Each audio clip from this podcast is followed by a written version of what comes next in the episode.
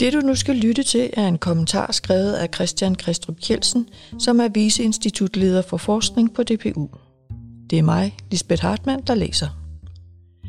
Christian Kastrup Kjelsen mener, at hvis der skal være færre elever, der skraber bunden i det danske skolesystem og ender i restgruppen, så ligger der et stort didaktisk og pædagogisk arbejde foran os.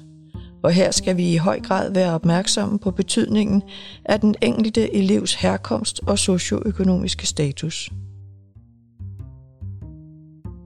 Kommentarens titel er Bum, du er ude.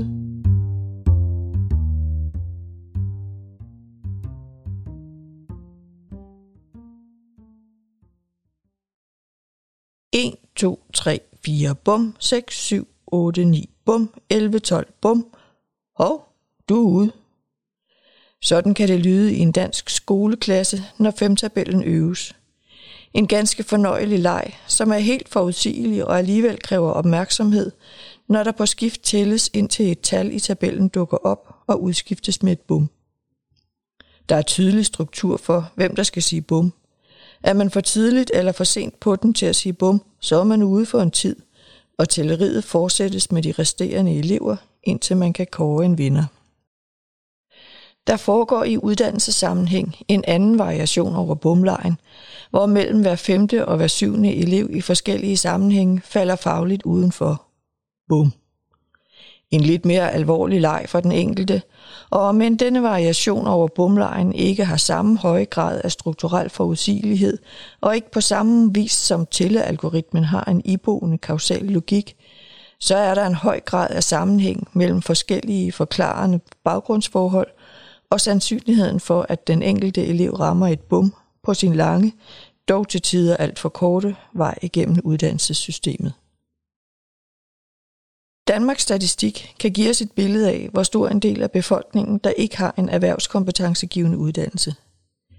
Hvis vi fokuserer på de 30-årige, så udgør denne gruppe 19 procent, og de er i mange tilfælde vokset op i familier, der har haft lavere indkomst under deres opvækst end andre familier. I 1960'erne kaldte man med tidens fokus på human kapital gruppen for intelligensreserven. Senere har man kaldt denne gruppe på knap 20 procent, der ikke når længere end til grundskolen for restgruppen. Et udtryk, der let kan fortolkes som dem, der bliver til overs. Og meget tyder på, at vi i Danmark, på trods af øget uddannelse for de fleste, fortsat har cementeret et uddannelsesmæssigt 4 5 samfund med stor social slagside. Lad mig uddybe og give eksempler på det, jeg vil kalde en ikke retfærdiggjort ulighed blandt substantielle friheder, med afsæt i Martha Nussbaums kapabilitetstilgang.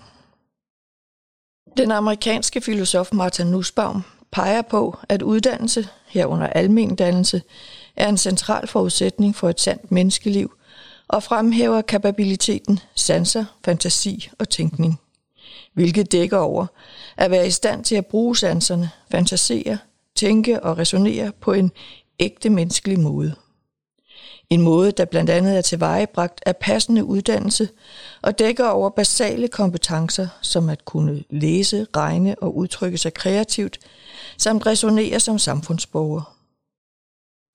Ligeledes påpeger Nussbaum, at det er en basal kapabilitet at være i stand til at leve i balance med andre arter ved at tage vare på naturen. Alle medborgere i et samfund, alle som en, bør sikres dette over et tilstrækkeligt niveau, hvilket bringer os tilbage til tællelejen. Hvor barn sættes for, hvad vi finder tilstrækkeligt, er åben for diskussion. Og Martha Nussbaum argumenterer der også for, at den i lande med stor velfærd kan sættes højere, men ambitionen er, at alle kommer over den. I denne sammenhæng vil jeg dog fastholde, at ambitionen må være at nå et niveau over det laveste kompetenceniveau i de internationale studier.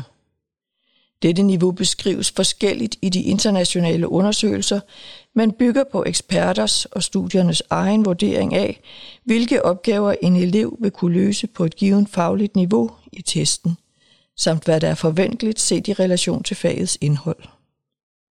I matematik i 4. klasse dækker det at være på et lavt kompetenceniveau, eksempelvis over at elever på dette niveau er fortrolige med tal op til 1000.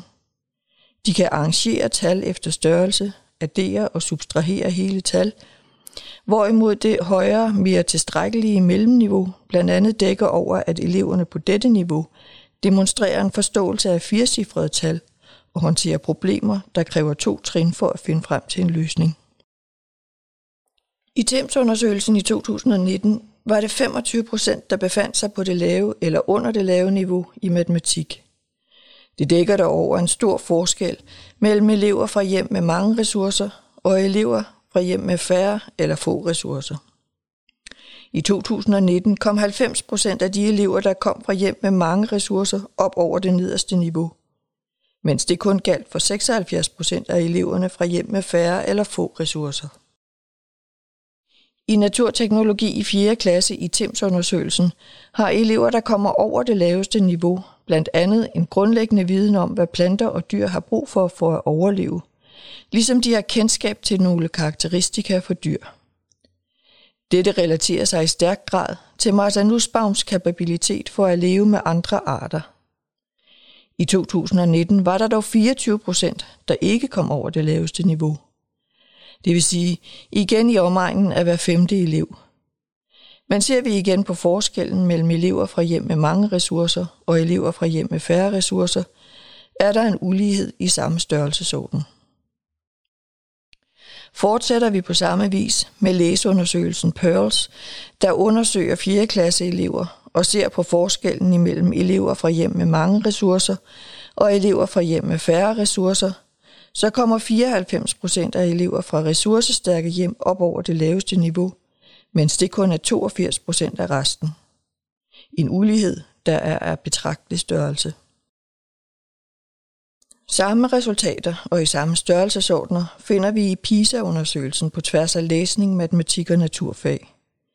I den internationale ISILS-undersøgelse var andelen af elever, der befandt sig på det nederste eller under det nederste kompetenceniveau i 2013 og 2018 på henholdsvis 21 og 16 procent.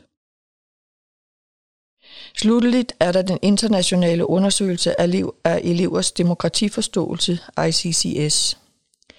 Elever på det laveste kompetenceniveau, D, kender de grundlæggende træk ved demokratiet og betydningen af aktive medborgere.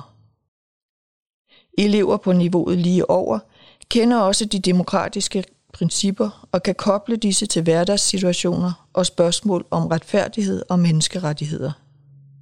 Igen mere end blot en forskellig placering på en dygtighedsskala, men substantielle forskelle i grundlæggende demokratiske indsigter og færdigheder. Og her kan vi glæde os. Kun 3% af de danske elever i 8. klasse falder i den laveste kategori eller under. Der gælder ikke en kausal logik her, som ved klassens bumleg.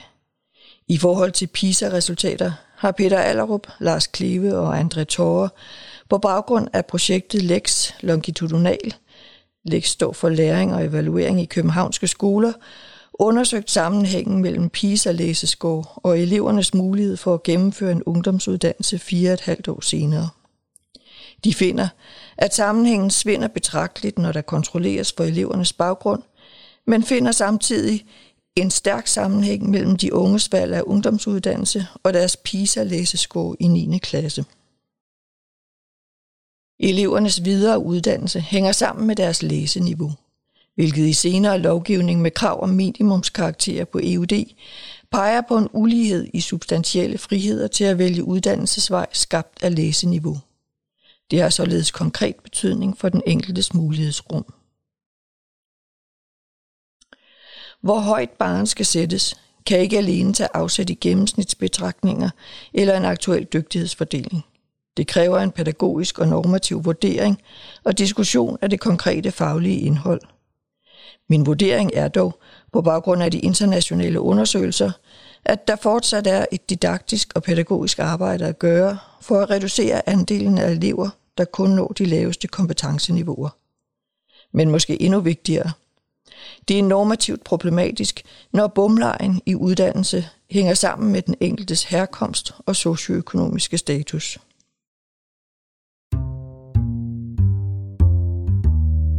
Det var så kommentaren bum, du er ude. Hvis du har lyst til at dykke ned i de forskellige undersøgelser, der bliver refereret til, kan du finde link til dem i den skrevne version af kommentaren. Tak fordi du lyttede med.